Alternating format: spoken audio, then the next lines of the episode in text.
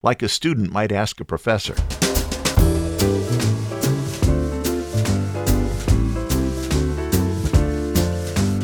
Hello, this is the LifeSpring Family Audio Bible, and I'm coming to you from Riverside, California. Podcasting since two thousand four, I'm your O G Godcaster, Steve Webb. This is the daily podcast where we're reading through the entire Bible in a year. Well, this is my last weekend in Florida. I'm sure that by now the kids are anxious to have mom and dad out of their house, but we'll probably stay another day or two before we head out. As you know, we're aiming to be back around the thirteenth, which is this coming Thursday. Leanne has to be back to work, and I only have shows posted for you until then. The question is, as I sit here on December twentieth recording this episode, is whether we get back any sooner than the thirteenth. We'll see. Please do go ahead and comment on the show notes page at lifespringmedia dot com slash E one thirty-one and send in your prayer requests and praises at prayer dot lifespringmedia dot com. I am checking my email and praying with you and for you every single day. Today, we're going to begin the book of Luke. We'll read the first two chapters. The title of this episode is The Child's Answers. Let's get started. Luke chapter one. Most Honorable Theophilus, many others have tried to give a report of the things that happened among us to complete God's plan. What they have written agrees with what we learned from the people who saw those events from the beginning. They also served God by telling people His message. I studied it all carefully from the beginning. Then I decided to write it down for you in an organized way. I did this so that you can be sure that what you have been taught is true. During the time when Herod ruled Judea, there was a priest named Zechariah. He belonged to Abijah's group. His wife came from the family of Aaron. Her name was Elizabeth. Zechariah and Elizabeth were both good people who pleased God. They did everything the Lord commanded, always following His instructions completely. But they had no children. Elizabeth could not have a baby, and both of them were very old. Zechariah was serving as a priest before God for his group. It was his group's time to serve. The priests always chose one priest to offer the incense, and Zechariah was the one chosen this time. So he went into the temple of the Lord to offer the incense. There was a large crowd outside praying at the time the incense was offered. Then, on the right side of the incense table, an angel of the Lord came and stood before Zechariah. When he saw the angel, Zechariah was upset and very afraid. But the angel said to him, "Zechariah, don't be afraid.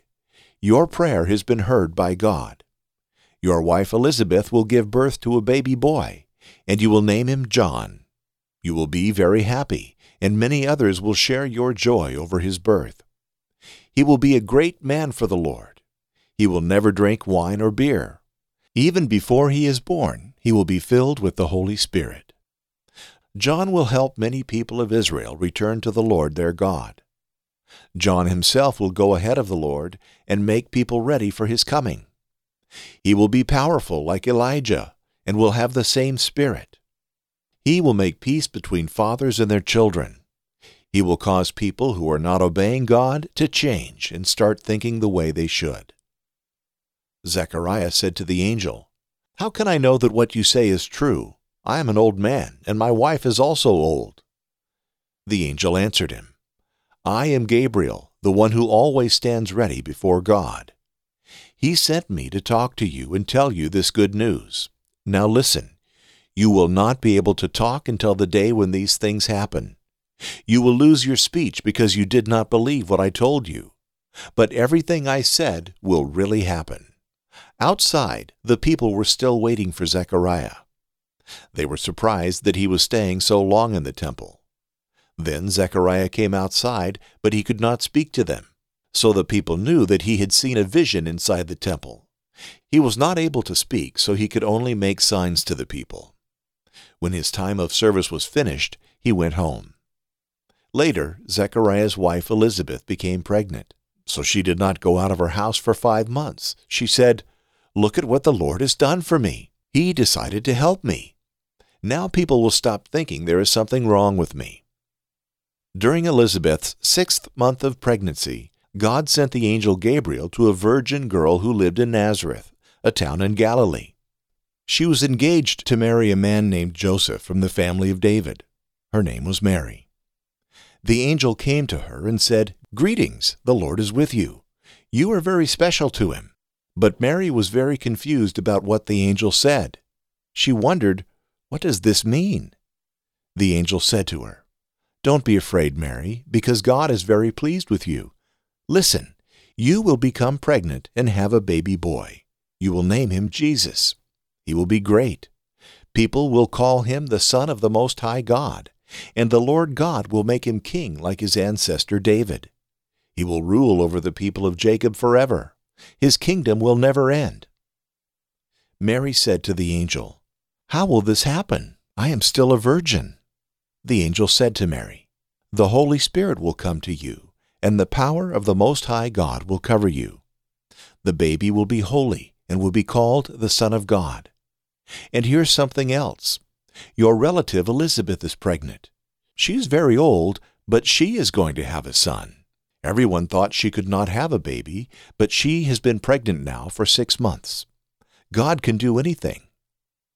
Mary said, "I am the Lord's servant. Let this thing you have said happen to me." Then the angel went away. Mary got up and went quickly to a town in the hill country of Judea. She went into Zechariah's house and greeted Elizabeth. When Elizabeth heard Mary's greeting, the unborn baby inside her jumped, and she was filled with the Holy Spirit. In a loud voice she said to Mary, "God has blessed you more than any other woman, and God has blessed the baby you will have. You are the mother of my Lord, and you have come to me. Why has something so good happened to me?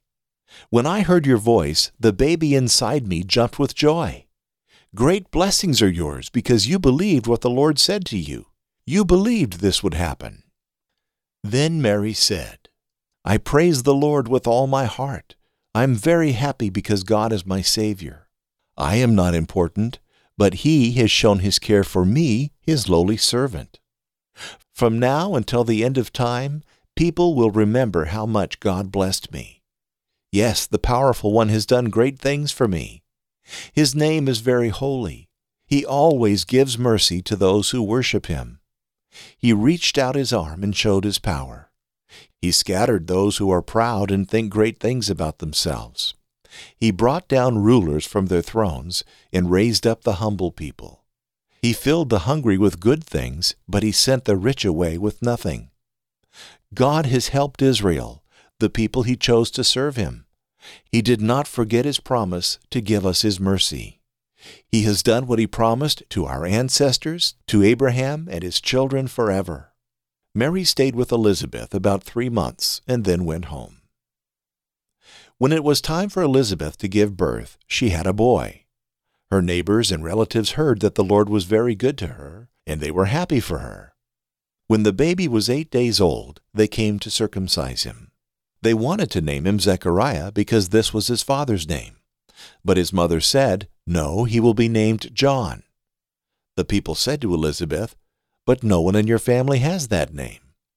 Then they made signs to his father, "What would you like to name him?" Zechariah asked for something to write on. Then he wrote, "His name is John." Everyone was surprised.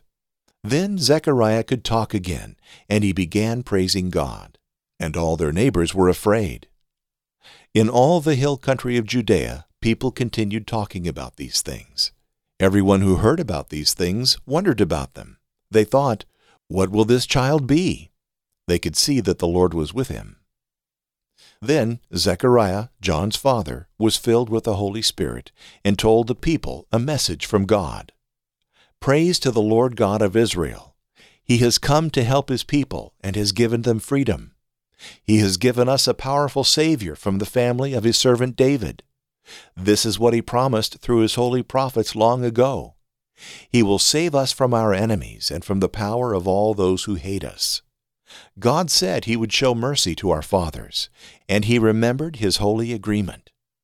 This was the promise He made to our father Abraham, a promise to free us from the power of our enemies, so that we could serve Him without fear in a way that is holy and right for as long as we live.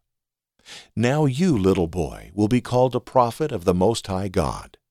You will go first before the Lord to prepare the way for him. You will make his people understand that they will be saved by having their sins forgiven. With the loving mercy of our God, a new day from heaven will shine on us. It will bring light to those who live in darkness in the fear of death. It will guide us into the way that brings peace. And so the little boy John grew up and became stronger in spirit. Then he lived in areas away from other people until the time when he came out to tell God's message to the people of Israel. Luke chapter two. Now in those days a decree went out from Caesar Augustus that a census be taken of all the inhabited earth. This was the first census taken while Quirinius was governor of Syria, and everyone was on his way to register for the census, each to his own city. Joseph also went up from Galilee, the city of Nazareth, to Judea, to the city of David, which is called Bethlehem, because he was of the house and family of David, in order to register along with Mary, who was engaged to him and was with child. While they were there, the days were completed for her to give birth. And she gave birth to her firstborn son, and she wrapped him in cloths and laid him in a manger, because there was no room for them in the inn. In the same region there were some shepherds staying out in the fields and keeping watch over their flock by night. And an angel of the Lord suddenly stood before them, and the glory of the Lord shone around them, and they were terribly frightened. But the angel said to them, "Do not be afraid, for behold, I bring you good news of great joy, which will be for all the people. For today, in the city of David, there has been born for you a Savior, who is Christ the Lord. This will be a sign for you. You will find a baby wrapped in cloths and lying in a manger." And suddenly there appeared with the angel a multitude of the heavenly host, praising God and saying, "Glory to God in the highest, and on earth peace among men with whom he is pleased." When the angels had gone away from them into heaven, the shepherds began saying to one another, "Let us go straight to Bethlehem then, and see this thing that has happened which the Lord has made known to us." So they came in a hurry and found their way to Mary and Joseph and the baby as he lay in the manger. When they had seen this, they made known the statement which had been told them about this child. And all who heard it wondered at the things which were told them by the shepherds. But Mary treasured all these things, pondering them in her heart. The shepherds went back, glorifying and praising God for all that they had heard and seen, just as had been told them. And when eight days had passed, before his circumcision, his name was then called Jesus, the name given by the angel before he was conceived in the womb. And when the days for their purification according to the law of Moses were completed, they brought him up to Jerusalem to present him to the Lord. As it is written in the law of the Lord, every firstborn male that opens the womb shall be called holy to the Lord, and to offer a sacrifice according to what was said in the law of the Lord, a pair of turtle doves or two young pigeons. And there was a man in Jerusalem whose name was Simeon, and this man was righteous and devout, looking for the consolation of Israel, and the Holy Spirit was upon him. And it had been revealed to him by the Holy Spirit that he would not see death before he had seen the Lord's Christ. And he came in the Spirit into the temple. And when the parents brought in the child Jesus to carry out for him the custom of the law, then he took him into his arms and blessed God and said, "Now, Lord, you are releasing your bondservant to depart in peace according to your word. For my eyes have seen your salvation, which you have prepared in the presence of all peoples, a light of revelation to the Gentiles, and the glory of your people Israel." And his father and mother were amazed at the things which were being said about him. And Simeon blessed them and said to Mary his mother, "Behold, this child is appointed for the fall and rise of many in Israel, and for a sign to be opposed, and a sword will pierce even your own soul, to the end that thoughts from many hearts may be revealed." And there was a prophetess, Anna, the daughter of Phanuel, of the tribe of Asher. She was advanced in years, and had lived with her husband seven years after her marriage, and then as a widow to the age of eighty-four. She never left the temple, serving night and day with fastings and prayers. At that very moment she came up and began giving thanks to God, and continued to speak of him to all who were looking for the redemption of Jerusalem. When they had performed everything according to the law of the Lord, they returned to Galilee, to their own city of Nazareth. The child continued to grow and become strong, increasing in wisdom, and the grace of God was upon him. Now his parents went to Jerusalem every year at the feast of the Passover. And when he became twelve, they went up there according to the custom of the feast, and as they were returning, after spending the full number of days, the boy Jesus stayed behind in Jerusalem. But his parents were unaware of it, but supposed him to be in the caravan, and went a day's journey, and they began looking for him among their relatives and acquaintances. When they did not find him, they returned to Jerusalem looking for him. Then, after three days, they found him in the temple, sitting in the midst of the teachers, both listening to them and asking them questions. And all who heard him were amazed at his understanding and his answers. When they saw him, they were astonished, and his mother said to him, "Son, why have you treated us this way? Behold, your father and I have been anxiously looking for you." And he said to them, "Why is it that you were looking for me? Did you not know that I had to be in my father's house?" But they did not understand the statement which he had made to them. And he went down with them and came to Nazareth, and he continued in subjection to them. And his mother treasured all these things in her heart. And Jesus kept increasing in wisdom and stature, and in favor with God and men.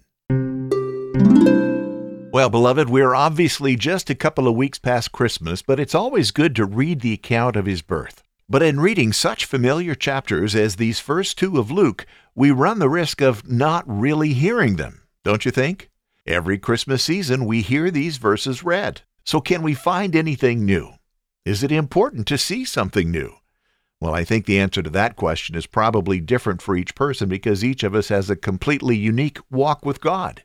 And at my age, I've probably heard or read Luke one and two many hundreds, if not thousands of times. And I love it when God shows me something I haven't seen before. Let's see if the following gives you a new insight. When Jesus was twelve years old and stayed behind in the temple as Mary and Joseph were returning to Nazareth, we're told in Luke two, forty-six and forty-seven that after three days they found him in the temple, sitting in the midst of the teachers, both listening to them and asking them questions. And all who heard him were amazed at his understanding and his answers. Now, verse forty-six said Jesus was listening to them and asking them questions. Listening and asking. But verse forty-seven says, those who heard him were amazed at his understanding and his answers. His answers. So what do you make of that? If he's listening and asking, why is he giving answers? In the past, when I read or heard these verses, I really never thought very deeply about this little vignette. I just thought of the boy Jesus as sort of a smart, as in intelligent, twelve-year-old. Sure, he is God, but he's also just a kid. I thought he was just asking good questions for a kid. But as I was recently thinking about this, it occurred to me that in listening to the rabbis and asking them questions, the questions were more like the probing questions that a university professor might ask a classroom of grad students. Jesus wasn't asking questions to gain understanding. He was asking questions to cause the rabbis to think deeper, which would precipitate questions from the rabbis to Jesus, asking for clarification and direction perhaps, or hints, like a student might ask a professor. And I think the answers Jesus gave might have brought more questions to their minds than answers. What do you think? Comment at lifespringmedia dot com slash S twelve E one thirty-one. Our reading tomorrow is Second Corinthians six through eight. Oops.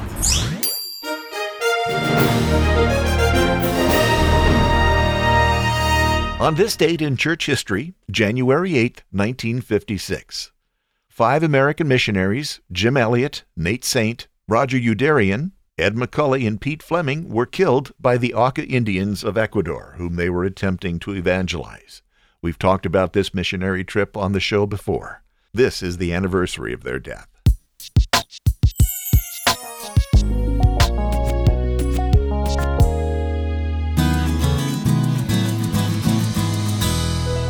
Let's pray. Our Heavenly Father, we praise you, Lord, and we thank you for loving us. As we read and study your word, Lord, we pray that you would show us things we haven't seen before. Show us your heart and draw us closer to you. I pray for the LifeSpring family, Lord, and I thank you for them. Encourage them today. Where there are needs, I pray that you would meet them in your generous, perfect way. I pray this in Jesus' name. Amen. Send in your prayer requests and praises to prayer dot lifespring media dot com.